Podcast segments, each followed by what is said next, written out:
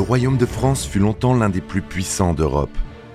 De Clovis le Franc au dernier jour de la dynastie des Bourbons, du règne austère de Saint-Louis à celui de Napoléon III, vous allez revivre 15 siècles de notre histoire. Dans ce podcast, nous allons vous raconter les monarques français entre conflits, trahisons, rivalités et alliances. Vous écoutez Louis-Philippe Ier. Première partie. Sous le directoire, sous le consulat, à la fin de l'Empire, pendant la Restauration, il a attendu ce trône pendant presque 40 ans.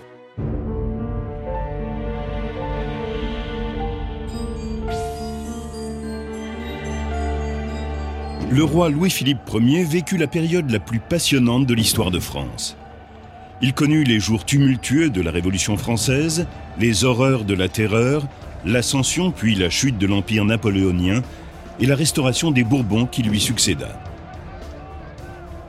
La Providence le destina à des postes de haute responsabilité quand il fut très jeune et extrêmement vieux. Au début, sa place dans la famille royale et son engouement pour les idées libérales rendirent populaire ce jeune homme qui accédait à l'âge adulte dans une France en pleine révolution. Mais le climat politique allait bientôt prendre un tour nouveau. Considéré comme une menace d'abord par les révolutionnaires radicaux qui désiraient renverser Louis XVI et Marie-Antoinette, puis par les régimes qui suivirent, ce prince intelligent et progressiste se vit forcé de rester en marge de la société pendant des décennies.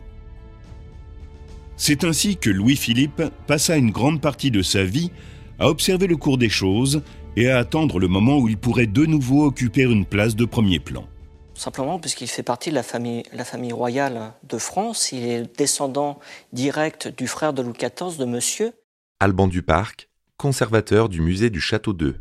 Et euh, à travers les générations, euh, ses ascendants, ses ancêtres se sont mariés à, plusieurs reprises avec également des descendants euh, de Louis XIV. Il apparaît comme une solution idéale entre une royauté incarnée de manière un petit peu trop stricte au goût de certains par Charles X et une monarchie plus libérale, euh, type euh, monarchie anglaise, qui semble une solution face à la manière trop rigide de régner de Charles X et face au pouvoir plus républicain qui rentre aussi en jeu à cette époque. C'est la révolution de juillet 1830 qui lui en offre l'occasion. Une violente insurrection populaire oblige alors les Bourbons à quitter définitivement la France. Le pouvoir étant vacant, leur cousin populiste Louis-Philippe est placé sur le trône.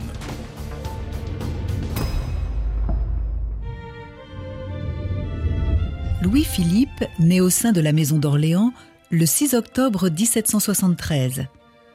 Il est le fils aîné de Louis-Philippe Joseph, duc de Chartres, connu sous le nom de Philippe Égalité, et de sa femme, Louise-Marie Adélaïde de Bourbon. Descendant en ligne directe du plus jeune frère de Louis XIV, la maison d'Orléans est la branche cadette de la famille des Bourbons. En 1785, le père de Louis-Philippe, en succédant à son propre père, était devenu le chef de la maison d'Orléans. Il avait hérité le titre de duc d'Orléans et de premier prince du sang, ce qui faisait de lui le personnage le plus important du royaume après la famille du roi Louis XVI. Par là même, il était le premier dans l'ordre de succession au trône si la lignée centrale des Bourbons venait à s'éteindre. C'est de son père que Louis-Philippe reçoit le titre de duc de Chartres, et à 12 ans, il devient l'héritier de la plus grande fortune de France. Le prince est né et a grandi au Palais Royal, considéré comme la résidence principale de la maison d'Orléans depuis l'époque de Louis XIV. Tout comme ses deux sœurs jumelles et ses deux frères, il reçoit une éducation libérale. Leur gouvernante, la comtesse de Genlis, instruit les cinq enfants dans un bâtiment que le duc d'Orléans, leur père, a construit spécialement pour eux. Ces méthodes d'enseignement non traditionnelles s'appuient sur les idées du philosophe Jean-Jacques Rousseau. Son traité très controversé, Émile ou de l'éducation, explique comment élever et éduquer un citoyen idéal. Madame de Genlis met l'accent sur les langues vivantes, l'activité physique et les talents manuels. La maison d'Orléans est connue pour ses idées libérales depuis le début des années 1780. Adepte des penseurs des Lumières tels que Rousseau ou Montesquieu, le duc d'Orléans, père de Louis-Philippe, rejetait ouvertement le système politique de son pays. Il disait admirer un gouvernement dans lequel l'autorité politique provient de la volonté du peuple. En raison de son pouvoir social, économique et politique, il réussit à créer au Palais Royal un centre et un point de ralliement aux ennemis de la cour qui jouera un rôle important dans l'affaiblissement de la couronne. Le duc se rendit également très populaire en se montrant généreux envers les pauvres durant les périodes de famine. Il ouvrit les jardins du Palais Royal au public et autorisa l'installation de boutiques sous les arcades. Lorsque la Révolution éclate en 1789, la famille d'Orléans embrasse sa cause avec enthousiasme. Le duc est élu à la Convention nationale sous le nom de Philippe Égalité, mais n'aura jamais la confiance pleine et entière des révolutionnaires. Certains le soupçonnaient de vouloir utiliser le soulèvement pour assouvir ses ambitions dynastiques.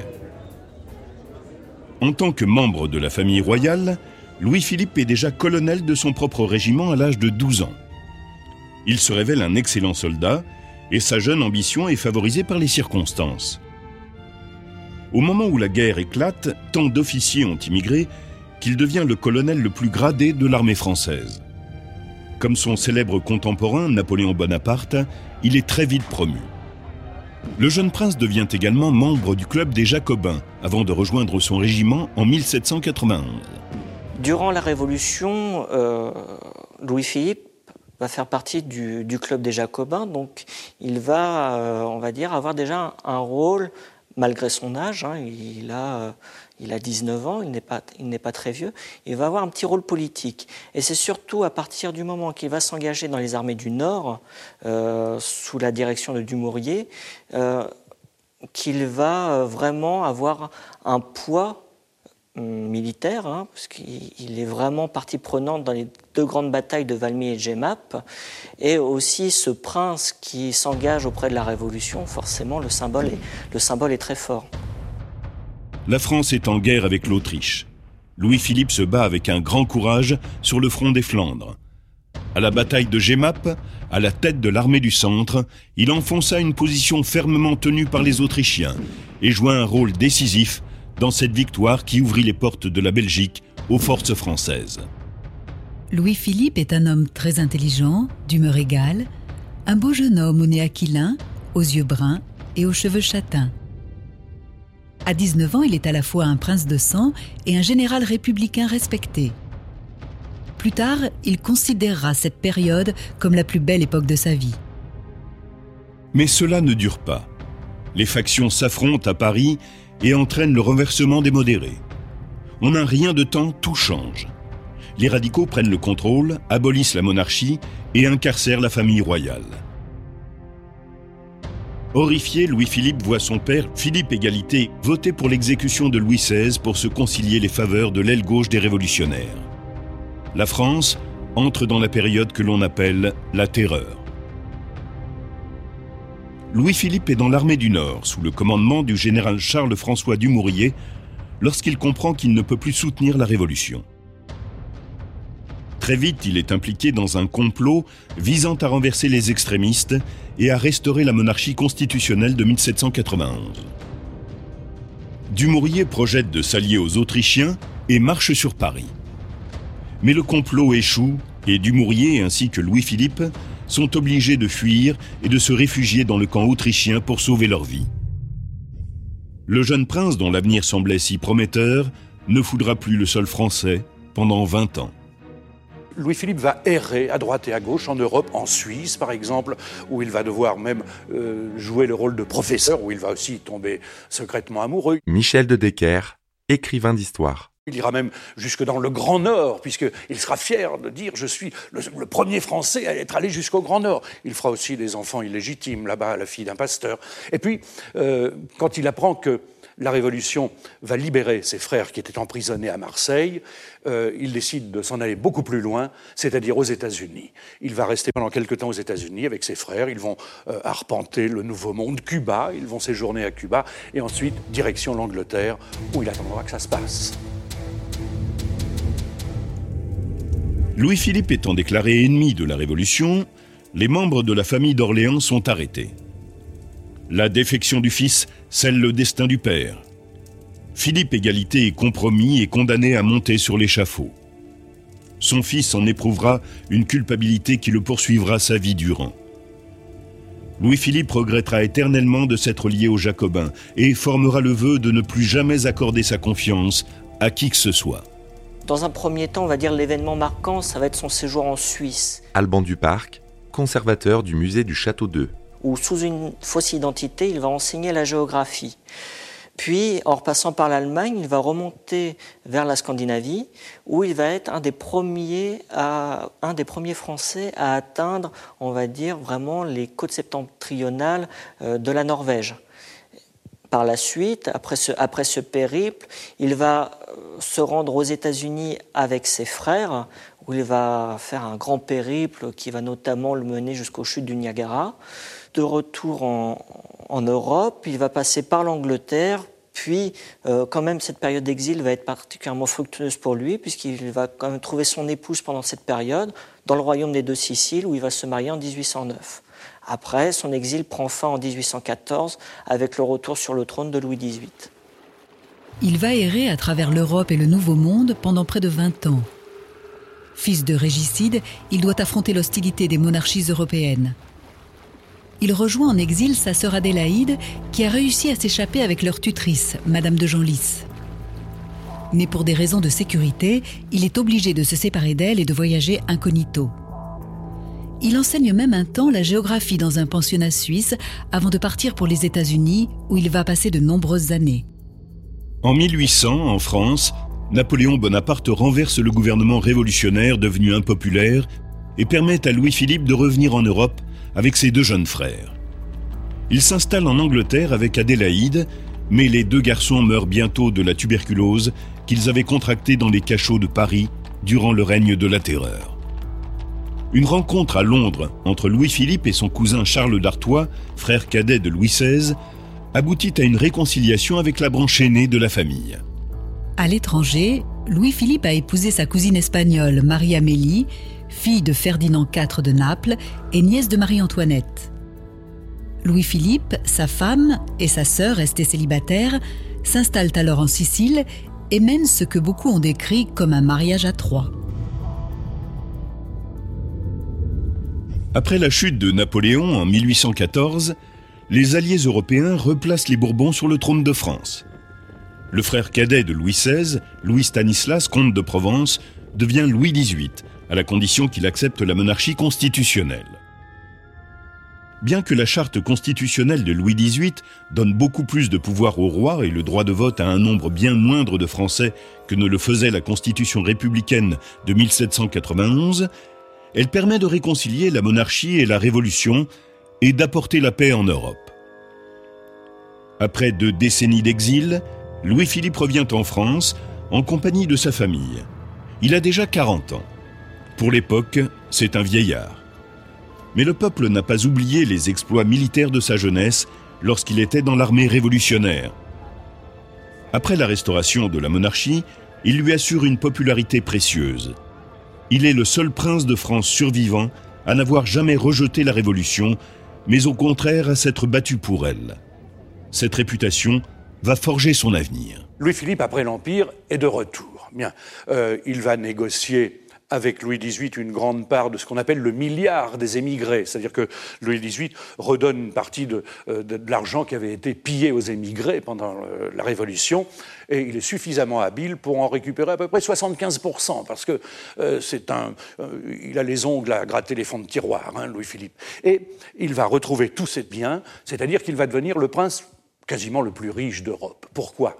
Parce que sa mère, la fille du duc de Penthièvre, Louise Marie Adélaïde de Bourbon-Penthièvre, a hérité de son papa une fortune considérable. Pourquoi? Parce que son papa était le seul héritier de tous les bâtards de Louis XIV. Donc ils sont à la tête d'une tribu de châteaux, le château de Annette, Armainvilliers, Amboise, etc. Il a des châteaux et des domaines partout. Louis-Philippe est richissime. Il va, lui, comme ses ancêtres, s'installer à Paris au Palais Royal. Au Palais Royal où ben, il se fait discret pendant la restauration de, euh, Louis XVIII et euh, peut-être remue-t-il un peu sous Charles X parce qu'il n'est pas trop partisan de cette euh, monarchie ultra-royaliste qu'impose le roi Charles X. Mais enfin, il ne se manifeste pas, il reste dans l'ombre. À son grand soulagement, Louis XVIII lui rend tous les domaines qui ont été confisqués à sa famille et n'ont pas été vendus. Il devient très riche. Mais les relations demeurent difficiles entre les deux branches de la famille royale. Si le roi ne remet pas en question la fidélité de Louis-Philippe, en revanche, il se méfie de sa popularité, ce qui le conduit à limiter les apparitions publiques de son cousin. La famille d'Orléans, de manière générale, est ostensiblement tenue à l'écart du cercle royal. La fertilité de la branche d'Orléans est une autre raison pour laquelle le roi n'apprécie pas le premier prince du sang. Pendant que Louis XVIII n'a pas d'enfant, Louis-Philippe est béni par la naissance de cinq fils et trois filles. Le retour au pouvoir de Napoléon, épisode connu sous le nom de 100 jours, entraîne Louis XVIII à fuir de nouveau et Louis-Philippe à se retirer en exil en Angleterre. La défaite finale de Waterloo permet le retour du roi au pouvoir, mais sa réputation est à jamais ternie. Si la restauration des Bourbons revêt une si grande importance, c'est parce qu'elle marque l'avènement en France d'un gouvernement parlementaire moderne qui va durer assez longtemps pour s'enraciner dans le pays. Son autorité, la passivité du Parlement et sa décision pragmatique d'opter pour une politique centriste vont permettre à Louis XVIII de conserver le pouvoir pendant 15 ans. Exclu de la vie politique, Louis-Philippe passe la plupart de son temps auprès de sa famille. Après des années de difficultés financières, il apprécie le confort de sa nouvelle vie. Il passe l'hiver au Palais Royal et l'été au château de Neuilly. Et de temps en temps, il se rend dans le berceau des Orléans à Eux, près de Dieppe. Le duc d'Orléans cultive sa popularité en faisant du Palais Royal le foyer des libéraux, en s'habillant en bourgeois, c'est-à-dire en portant un pantalon long et non une culotte, et en envoyant ses fils à l'école publique. En outre, il irrite le roi en se promenant dans les quartiers ouvriers de Paris et en s'y arrêtant pour discuter avec la population. Les problèmes commencent pour les Bourbons au moment de la seconde restauration, quand Louis XVIII meurt et que son frère Charles X, un conservateur, monte sur le trône. Les partis politiques sont de plus en plus en conflit. Charles sait qu'il lui est impossible de restaurer la monarchie absolue, mais il tente, avec le parti ultra, de restaurer le pouvoir social et économique du clergé et de la noblesse, ainsi que l'autorité morale de l'Église. Mais une majorité libérale se dégage des élections de 1830, et Charles X se sent menacé. Il tente obstinément de garder son ministère qui a perdu tout soutien. Comme Louis XVIII l'avait prédit, la nostalgie de Charles pour l'Ancien Régime le conduit à vouloir abandonner la Constitution et affirmer son autorité royale. Convaincu que la monarchie est en danger, le roi prend les mesures d'urgence prévues par l'article 14 de la charte, ce sont les quatre ordonnances de Saint-Cloud. Il supprime la liberté de la presse. Michel de Decker, écrivain d'histoire. Il change la loi électorale et il dissout la Chambre qui vient d'être élue, mais qui ne lui est pas favorable. C'est la population de Paris, principalement d'abord, euh, dans, les écoles, l'école polytechnique, euh, les, les populations d'artisans des faubourgs. Frédéric Lacaille, conservateur au château de Versailles qui se révoltent, qui portent la révolution et qui vont finalement renverser euh, Charles X très rapidement. En quelques jours, Charles X comprend que tout est perdu. Il s'éloigne à Saint-Cloud, à Rambouillet, et finalement, très vite, il prend la, le chemin de l'exil.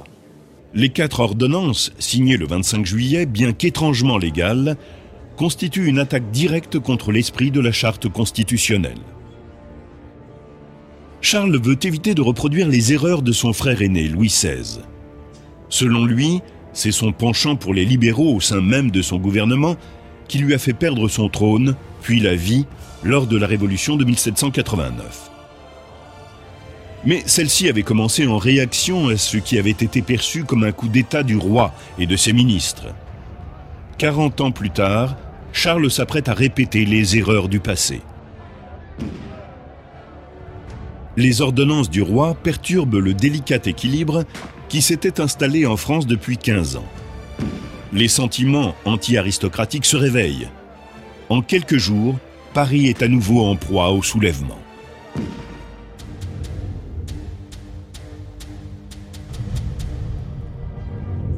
L'opposition aux Bourbons a toujours été constituée de différents groupes oppositions diverses. Charles leur offre une raison de s'unir pour fomenter un coup d'État, les libéraux se battent dans l'espoir de former une nouvelle république démocratique. Les impérialistes cherchent à se venger de l'humiliation de la défaite napoléonienne. Et les modérés constitutionnalistes se battent simplement pour défendre la loi et la constitution contre les attaques de l'autorité royale. Non seulement le roi a complètement sous-estimé la réaction qu'allait susciter sa prise de pouvoir, mais les mesures militaires qu'il prend pour affronter la résistance populaire sont très insuffisantes. Il est chassé de Paris après trois jours d'émeutes sanglantes. C'est ce qu'on appelle les Trois Glorieuses ou la Révolution de juillet. Le roi est en fuite, la France a besoin d'un nouveau gouvernement. Doit-elle revenir à une république dirigée par le peuple, comme cela s'était produit à la suite de la prise de la Bastille? Ou doit-elle revenir à l'Empire, comme l'espèrent les anciens bonapartistes? Une troisième voie serait de se doter d'un roi qui rétablirait la monarchie constitutionnelle que Charles a osé mettre en péril. Les politiciens les plus importants de la Chambre des députés, craignant un retour aux excès de la Première République, veulent instaurer un gouvernement provisoire afin que d'autres factions ne rassemblent leurs forces. Représentants de la bourgeoisie aisée, ils sont favorables à un retour du statu quo.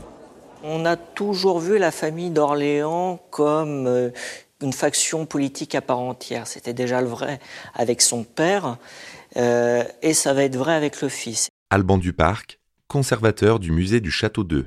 C'est-à-dire que le fils, par rapport à Louis XVIII et à Charles X, va représenter toujours la famille royale, mais une famille royale plus libérale. Donc son ascension sociale, c'est d'abord une ascension qui va se faire euh, notamment par les grandes fêtes qu'il va donner au Palais Royal, où euh, va se réunir toute la frange libérale euh, du personnel politique de l'époque. Et cette ascension, elle est un petit peu symbolisée par une phrase de Louis XVIII qui disait Comment voulez-vous arrêter quelqu'un qui ne semble pas avancer? Et c'est exactement ce que va faire euh, Louis-Philippe. Il va toujours être dans cet entre-deux, il va avoir cette intelligence politique de ne jamais s'opposer franchement à ses cousins, mais tout en se créant une clientèle qui va lui servir beaucoup quand il va monter sur le trône.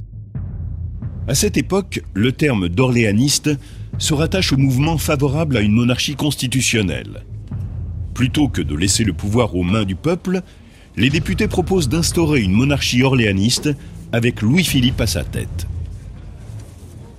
Si l'on veut sauver la monarchie, il n'y a pas une minute à perdre.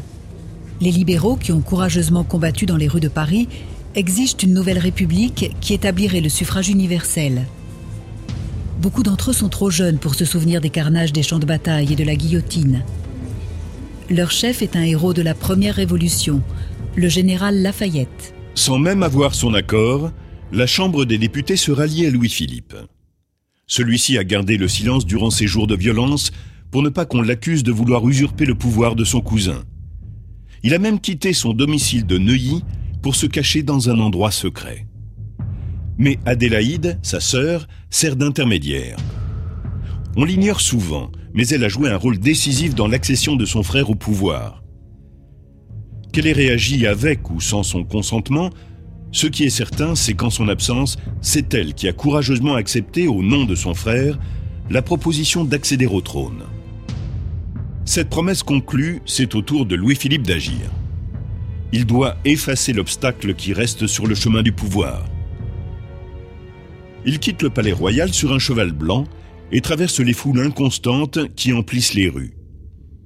Bien qu'il risque à tout moment d'être assassiné par un opposant, il se dirige courageusement à la tête d'un cortège vers le centre traditionnel du Paris révolutionnaire, l'Hôtel de Ville. Lafayette est là, et la population accourt en masse pour montrer son soutien à la République. Les deux hommes apparaissent ensemble au balcon de l'édifice. Lafayette, qui n'a pas assez confiance pour prétendre à la fonction suprême, donne soudain l'accolade à Louis-Philippe et lui tend un drapeau tricolore que les deux hommes brandissent très haut. À cet instant, les chances d'instaurer une nouvelle république sont balayées. C'est la monarchie constitutionnelle qui l'emporte. On rappelle aux républicains que le duc d'Orléans, dans sa jeunesse, a vaillamment combattu pour la Révolution. et la promesse que la monarchie constitutionnelle va s'appuyer sur les idéaux républicains emportent leur soutien. C'est une monarchie euh, qu'on appelle constitutionnelle, hein, c'est-à-dire basée sur un texte qu'on appelle la charte. Alors la charte, elle existait déjà sous Louis XVIII, mais elle était octroyée, c'est-à-dire c'était le roi qui donnait un certain nombre de droits à son peuple. Là, on va dire que la différence est dans la rédaction de la charte, puisque la charte, c'est, va dire, plus un contrat entre le peuple et le roi. Et c'est pour ça que Louis-Philippe n'est plus roi de France, mais roi des Français. Le 7 août 1830, Louis-Philippe, duc d'Orléans, alors âgé de 57 ans, est proclamé roi des Français. Cet acte rompt avec la tradition héréditaire et redéfinit le concept de royauté. Le roi de France devient roi des Français car il ne monte plus sur le trône par la volonté divine, mais par celle de la nation.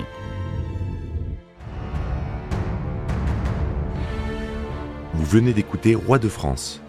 Si vous avez aimé ce podcast, vous pouvez vous abonner sur votre plateforme de podcast préférée et suivre Initial Studio sur les réseaux sociaux. Roi de France est un podcast coproduit par Initial Studio et Merapi, adapté de la série documentaire audiovisuelle éponyme produite par Merapi. Cet épisode a été écrit par Thierry Bruand et Dominique Mougenot. Il a été réalisé par Dominique Mougenot. Production exécutive du podcast Initial Studio. Production éditoriale Sarah Koskiewicz et Mandy Lebourg, assistée de Sidonie Cotier. Montage Johanna Lalonde, avec la voix de Morgane Perret.